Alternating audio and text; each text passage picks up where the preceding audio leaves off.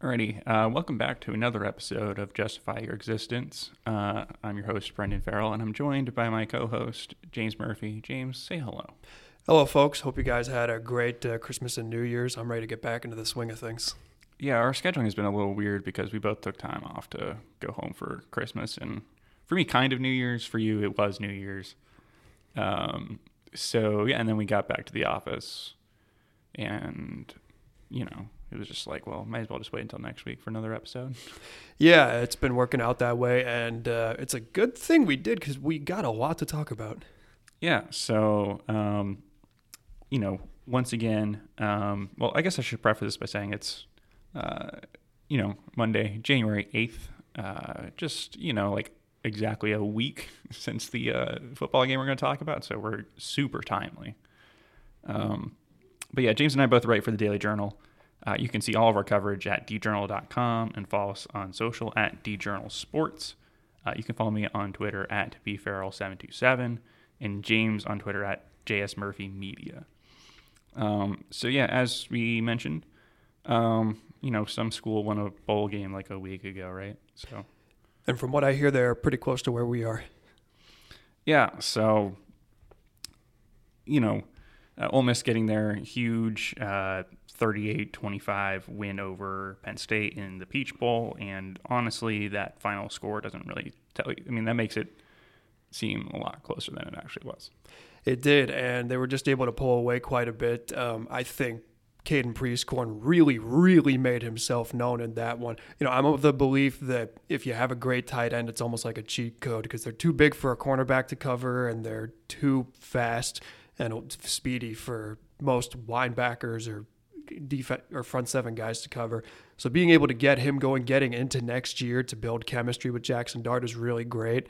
Their ability to just be able to pull away with that game late. I believe they outscored Penn State eighteen to eight to end the game, and that eight came from, if I'm correct, garbage time touchdown. So really a pretty dominant finish to that game, and which is a really big key if you want to be able to, because I know there's big expectations going into next year, which we'll talk about later, but being able to show that you can do that is a really good sign. And, you know, it just means so much for the program. This is their first eleven-win season ever, and they did it against a team that really showed a lot of fight in the Big Ten and a team, and they really were able to show themselves, and it, it was a really, it was a, pro, it was a big program win, in my opinion. Yeah, I was going to say that I feel like coming into this game, Ole Miss had won the kind of uh, vibe battle between, you know, an, a pretty good signing day for Ole Miss and, you know, all of the transfer portal activity, uh, which they highlighted several times during the game on the broadcast. Yep. Um, between that and, uh, you know, Ole Miss only had the one opt-out, I believe, compared to, you know, Penn State having, you know, their two top guys opt out. So, um I think there is kind of that end of things, but also I think sort of the narrative of, I think this is just a win that Ole Miss needed a lot more than Penn State because, you know, for Penn State, it's like, oh no, like we lost to Michigan and Ohio State again. Oh boy, we're just going to another New Year's Six game, you know? Um, that's kind of the, uh, at least the approach I had to this game where I was like, well, I think this game just means a lot more to Ole Miss, and I think it kind of played out that way. It did, and you could tell how much it meant to them by the lack of opt-outs that were done. I think the only, the, the biggest thing that stood out was that, you know, Dayton Wade, even when he said this was his last game, was still going to play, which now you factor in that this is that Atlanta is his hometown and he was able to go out on a high note, but still, because It it just seems like almost all the time when somebody declares for the N F L draft, they're gone. But the fact that Dayton Wade, who played a very big role in Ole Miss's offense, stayed, I think that speaks a lot about how the program has grown off the field. Obviously, on the field speaks for itself. Their only two losses came against two of the probably top six teams in the country, the S E C finalists. And, you know, I think that just speaks a lot to what they've been able to build off the field, and It's it's been really impressive to see. Yeah, I'm not really entirely sure what uh, Dayton Wade's draft stock is yet, but I just kind of feel like for those guys who are like like the guys who are projected to be taken in the first round, totally understand when they opt out. But I think it's honestly, you know, really good for these guys who are maybe not at that point to, you know, kind of close out, um, you know, their time out of school with, um, you know, a big bowl game like, like this. And, you know, clearly, like you mentioned, there are personal reasons why he probably wanted to play that game too. one hundred percent. Yeah, again, if you're a first, second round guy, it's no question that the N F L becomes priority number one once the twelfth game of the year is over. But, you know, if you're not and you're still looking to build your stock, then it's definitely a better idea to get into playing that game as, as much as you're able. Obviously, if you if you're not totally one hundred percent, that's a different story. But if you're close enough, you do want to give it a try and see if you can add some film. Yeah, and um, you know, the big thing for Ole Miss is uh, this is their first eleven-win season. Mm-hmm. Granted, I think it's a little easier now, I guess, between the number of games that are played and I don't know. I don't know what I'm even thinking about that point, but. Um, Yeah, no, just wanted to throw that out there. Yeah, it was uh, really impressive to be able to get that. And I don't know if we got to talk about it since, but they did officially sign Walter Nolen. He, they officially brought him in and fortified a defensive line that next year is going to look uh, very scary if things click the right way. Well, yeah, because you've got him. You've got um, – ooh, once again, I should throw out there that Walter Nolen is the top player in the transfer portal. Um But also, you've got him. You've got the other new acquisition, Princely Umanmielen. I'm, I'm trying with that last name. Uh, you know, between him and then you got Jared Ivey returning. Like, there's going to be a lot of talent on that defensive front. And you really need good defensive fronts in order to be able to compete for a national championship because, you know, listen, we, we all know the playoff is expanding to twelve teams next year, and that's the kind of team that Ole Miss is trying to build. I mean, if you don't win the S E C, that's one thing. But I do think expectations heading into next year are, you could argue, the highest they've ever been in Oxford because because of the twelve-team playoff, which provides the opportunity to compete for a championship so that even if you get in as a nine through twelve seed, who I think would be on the road in the first round and kind of on the road the entire way, essentially, to be able to get in there and have a chance, that might be all you need next year. Yeah, and I think it also helps to kind of punctuate that point with um, your first uh, New Year's Six Bowl win since twenty fifteen, I think. I'm pretty sure on that one. I think so, yeah. Um, especially with the way the um, kind of, uh, you know, the last one went. And, uh, yeah, I don't know. It, it just feels like a, you know, it, for some programs in the country, especially in the S E C, like, New Year's Six Bowl win isn't like that big of a deal, but for Ole Miss, I think it is, and it especially helps to kind of have that to validate your big off season and all the, uh, I guess, December hype, I guess. Like, it was a very big month of December for Lane Kiffin. Yeah, it was a big month of December between obviously the recruits and the bowl win. Again, the big thing is, you know, if you're a program on the rise, and you want to keep that rise going into the next season, the big thing is momentum. And that's what a bowl win does for you. People can talk a lot about who doesn't play, who transfers out, whether or not coaches are the same coaches are there. But to be able to get a win on that stage against an opponent with that brand, with that brand name in Penn State, that that's huge, regardless of some of the extenuating factors that were there. Yeah, and then um, the other thing I want to add, we talked about Jared Ivey returning. But uh, to me, the big one, especially given uh, the draft class this year, is you've got your quarterback returning. That that is definitely huge because I think Jackson. I think we talked. I talked about the growth that Ole Miss had this season as a team. I'm not sure if you'll be able to find a player who's grown quite as much as, as Jackson Dart because early in the year he was making some throws that were just very questionable. I think the The big interception to Alabama in the third quarter comes to mind. But since then, he's been very, very good, and he hasn't made uh, nearly as many mistakes. He's been far, he's been far more level-headed, and you know he's also been able to become that leader that teams like Ole Miss that are on the rise really need.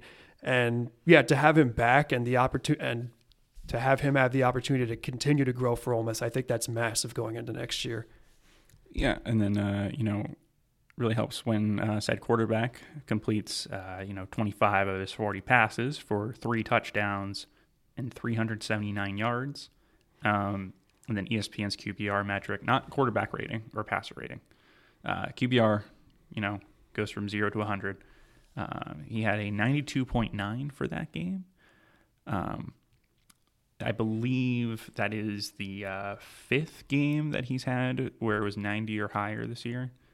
Uh, and then there was an eighty-seven point nine in there too. So like six above eighty-five, if I'm doing my math correctly. Um, it's pretty, pretty darn good. Oh yeah. Especially against uh, N F L caliber defense in Penn State.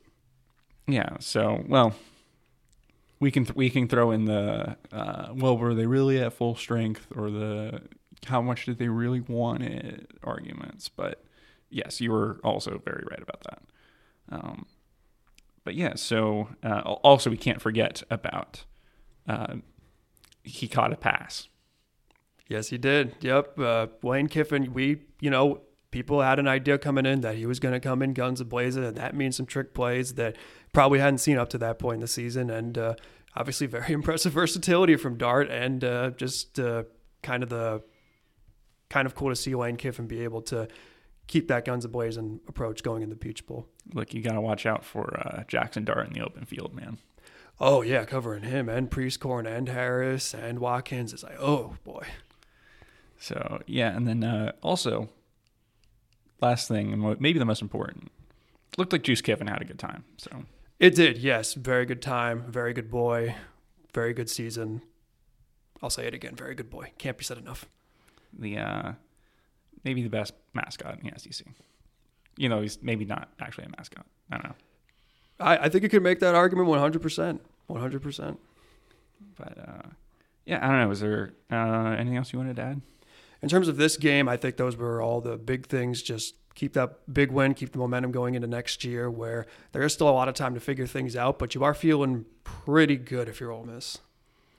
Uh, we mentioned the transfer portal. They're currently third uh, in, you know, the transfer portal score or whatever on, on three, but, like, their average rating is, like, well higher than both Colorado and Louisville. Louisville and Colorado just have, uh, like, they both have twenty uh, people coming in versus Ole Miss is twelve.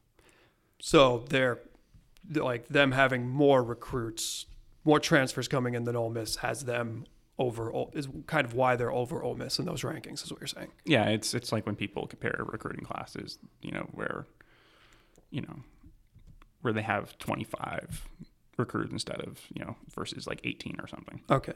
All right. So, yeah. Uh, but yeah, you know, we can say it over and over again, but that was, I think, pretty much exactly what Ole Miss needed. And I think they did it in exactly the way Ole Miss is built to. Yeah. one hundred percent. Um, yeah. And then we'll, we'll hit on some, um, just like a, a few minutes of uh, some S E C basketball for a little bit, because this past weekend was the opening weekend for conference play. Yep. In uh, w- what has become in recent years uh, one of the top conferences in college basketball. Um, so, uh, yeah, uh, you know, what all – you watch any this weekend? Uh, I, I watched. A, I heard about a little bit. I know that Mississippi State started off pretty good against South Carolina, but a couple of guys got into foul trouble, and they had a chance to win it late, but just couldn't quite finish. And they seem to have a lot of trouble on the boards on both sides. Um, something Chris Jans really wants to stress going forward, but definitely reason to be impressed uh, against a South Carolina team that, you know, we mentioned the S E C is very deep. I think when we were growing up, it was fair to say that the S E C was Florida, Kentucky, and for the most part, everybody else. But, you know, that's mostly flipped on its head. Florida and Kentucky are still very good, but now you've got teams like Tennessee and Mississippi State and Ole Miss are both capable of being those teams. But, you know, South Carolina is another team that really challenges, and Mississippi State, even in a loss, showed some promise. Yeah, no, it kind of just seems like everybody not named Vanderbilt can probably beat anybody else in the conference, you know, any any given Saturday or Tuesday or whatever, something along those lines. Any given schedule tonight. Yeah, but that, that, that doesn't really come off the tongue very well, does it? Yeah, I guess not. I, I, I guess that could use some tinkering. But, yeah, um, and then really a uh, tough loss for Ole Miss, getting handed their first loss in that first loss of the season, um, and it was not close. It was not, but you're on the road against a top five team that has been one of the better S E C teams for the past couple of years. The world's certainly not ending for Ole Miss, but there is a little bit of reason to be like, okay, let's get our feet under us and realize what we have to learn. And they have the opportunity to do that this week with two home games. Yeah, but I mean, like, you come into S E C play with all kinds of hype, right? Um, you know, one of the last undefeated teams in the nation. They're finally ranked again for the first time, what feels like forever. Um, and they come out and lay an egg. Yeah, it, it is tough to when you're coming out and not doing your best. But, um, look, again, there's time to get it done. If there's anybody who is able to adjust under these circumstances, it's Chris Beard. And it definitely should serve as a measuring stick just to kind of be like, okay, you look at Tennessee and you're like, here's what it takes to be one of the top teams in the S E C. We might not be quite there yet, but here's what we can do to get it. I think that game could serve as a bit of a measuring stick if they're able to utilize it properly. Uh, I think the big problem that uh, Ole Miss is going to run into this week is, um, well, they're, they're playing my alma mater on uh, or th- this week at home. Mm-hmm. Um, but uh, so, um, you know, Florida's coming in, giving Kentucky a game, and really could have won that game. Um, but the big issue that I think um, Ole Miss is going to run into is uh, they got destroyed on the boards by Tennessee. Like, it was ugly. Um, you know, it was uh, it was really bad. Um, and you cannot get away with that against Florida either. Um, yeah, the rebounds against Tennessee were uh, forty-seven to twenty-four. And they got out rebounded on the out on the offensive glass, uh, nineteen to four. Mm, off on the offensive glass, nineteen to four. Yeah, wow. Yeah, nineteen offensive rebounds to four. Yeah, if they're getting that many second chance points, obviously you can't. The biggest thing with that is the more offensive rebounds they get, the more the opportunities they have to wear down your defense. Obviously, be able to score points off of that. Definitely got to be able to keep that more even if you're going to be able to put up a be able to compete and I think. Fans hope beat teams like Tennessee. Well, and the reason why that's an issue is um, I was looking at Ken Pom stats, and Florida is sixth in the country in offensive rebound percentage. So uh, getting destroyed on the glass might be a problem. It would, and it will serve as a big test to see how much they've improved since the Tennessee game in rebounding, or possibly how far they still need to go in that department. Yeah, um, and then also kind of mentioned earlier, Mississippi State dropped uh, its S E C opener as well. They do, and I, I do think that a lot of Mississippi State is they're trying to work things in. Uh, Tolu Smith, their top in, their top post player, came back from injury not not too long before around the turn of the new year, and they're trying to work him back in. But the thing is, Jimmy Bell Junior has done very well in his play, so they're trying to make sure they get both of them minutes on the interior and kind of figure out what works.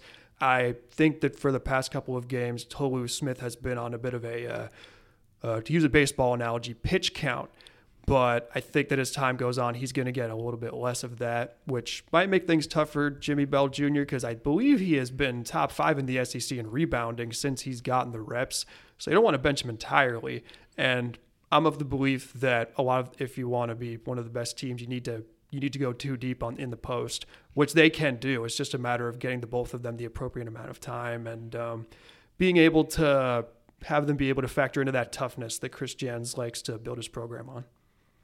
Yeah, and I realize that um, this Mississippi State team is not exactly built to be a perimeter team, but I would imagine that uh, they're not going to win too many conference games uh, in this conference, shooting three for thirteen from outside.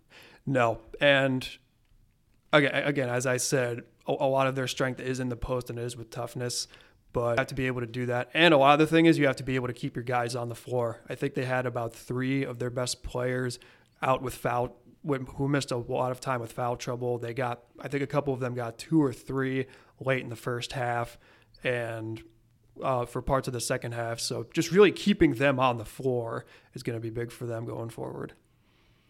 Yeah. Um, and I just in general, how are you, how are you feeling about Mississippi college basketball? Obviously, I, I think that, you know, much there's a lot of reason to be very hopeful about both of them. Despite the losses this weekend, they, there's both a lot of promise. There's there's a lot of hope, but I do think we're going to learn a lot about both of them this month, and it's going to be really interesting to see how both of them respond to these past weekends. Yeah, I was looking at uh, Bracket Matrix earlier, um, which for those not in the know, basically takes a bunch of finds a bunch of you know bracketology stuff online, crunches them all into one area, and says, you know, like. This is a bunch of different things, but um, yeah, and it's looking still looking fine for the tournament, I guess. Um, you know, for for both, um, you know, they have Mississippi State as like a ten seed, uh, and uh, let's see, uh, Ole Miss as an eight seed. But I'm sure things will change. Like I think Joe Lunardi, we're doing this on Monday. I think Joe Lunardi puts out his brackets on Tuesdays, so. Um, You know, and I, I would also imagine that um, Ole Miss is probably going to drop out of the top twenty-five. Yeah, with that loss to Tennessee, they probably will, but probably still in the like the top thirty-five for a lot of people and a lot of metric systems. You know, I, I imagine they'll still uh, they'll still get some votes, but um, I'm not going to like run a victory lap about like oh maybe the computers were were right about Ole Miss, um, especially because a lot of that is built off. You know, the uh, Rebels not necessarily being at full strength. So I feel like we're still trying to figure out, okay, like, where exactly do they fit in? Yeah, and I, I say this not just for Ole Miss, Mississippi State, but when it comes to just college basketball in general, this is the time of year where you learn a lot about the sport and where a lot of teams stand. Uh, obviously, this will be very much the case with a pretty deep S E C that I think a lot of people would argue is getting deeper. And it's going to be really interesting to see how both the Re- Rebels and Bulldogs respond. The uh, last stat I'll throw out there uh, from Ken Pom is um, Florida is three hundred sixteenth in the country in uh, their luck category, basically meaning you know they lose a bunch of close games. Um, like they've lost four games this year, and all of them were pretty much decided in the last few minutes. Uh, meanwhile, uh, Ole Miss is number one. so... Uh, Unstoppable object versus very movable force, I guess. If very they, movable force. Uh, I guess if it's if it's still close late. But, so you're saying they just need to keep it close. Yeah, exactly, exactly. Um, but yeah, um, I don't know. Just in general, anything else you would like to add? Well, um, I think Quinshawn Judkins leaving took me by surprise, definitely. And there's obviously a lot of factors to ask ourselves about. I know the biggest news circul- rumor circulating is that, you know, he wasn't that great of a teammate and that he was causing a lot of friction, which apparently, sh- which reportedly showed itself a lot during the Peach Bowl. So if that was the case and they felt it best to move on from Judkins as a result of that, then they probably felt like they made the best decision, but that does still leave a very big hole on the team's roster because he what he was one of the better running backs in the country, and losing him going into next year c- certainly doesn't derail everything, but there is a big hole that they're going to need to fill somehow. Yeah, no, it is uh, it's a very interesting day in the office on that one because we I think we were all thinking, you know, sure he'll he'll, he'll be back, right? And then it's like, oh, he's hitting the transfer portal. Oh, yeah. I think there, oh. Yeah, because there were reports from – well, at first, the, the the report first came out, and somebody from On three said he hasn't entered his name yet.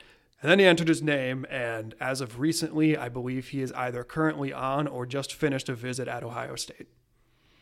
So, yeah, um, especially because I believe Jam Griffin hit the, same, hit the portal at the same time. He did, yeah. So, definitely – Definitely a big hit to the running back room depth heading into next season. But I will say that uh, Ulysses Bentley definitely flashed at times, especially when I thought Judkins was struggling early on. one hundred percent. Bentley definitely got that ability to be a very, very good running back. But I don't know if it's just one of those things where, uh, like the sort of Ezekiel Elliott, uh, Tony Pollard thing where it was like, well, why do they keep giving, you know, carries to Zeke when they could just keep feeding Pollard when he's the better running back? And then, you know, things kind of change when you get the bulk of the carries all of a sudden. Yeah, definitely the case. Um, again, a, a lot of factors play into it. Is there a chance that he comes back and chooses and chooses just to stay and put all that aside? Yes, but I do think if you're Ole Miss, it's there is a big hole and um, unfortunately not quite as much time to fill it. Yeah, and then I think you also had some tweets from Lane Kiffin about, um, you know, like the big fish that he had, had caught like at the same time or whatever. Conveniently timed uh, post. Interesting timing. He's out here retweeting uh, Quinshawn Judkins posting on Instagram, uh, visiting uh, Columbus. He's retweeting that? Yeah. Yeah, okay. You know, like, he, the man's a menace. Yes, yes, it certainly is. But, uh, yeah, I don't know. Um, anything else you want to add? I mean, that, that was the big thing. Uh, we wrapped up a lot of some of the biggest things that happened since we last spoke. But, uh, yeah, uh, if you don't have anything else, I'm going to close it out then. Sounds good. Um, but yeah, uh, once again, um, you can find our stories and our, you know, uh, coverage from uh, Ole Miss and Mississippi State at d journal dot com. Um, you can find our uh, lineup of newsletters at d journal dot com forward slash newsletters. And if you want to join the conversation with other fans, uh, feel free to check out our Mississippi State sports discussion and Ole Miss sports discussion groups on Facebook. Um, Again, you can follow me on Twitter at b farrell seven two seven. You can follow James at j s murphy media and um, the Daily Journal at djournal sports. Yep. So um, thanks again, James, for joining me as always. And, thanks for having uh, me, Brendan. Yeah, no problem. Um, and I hope everybody has a good week, and we'll see you next week.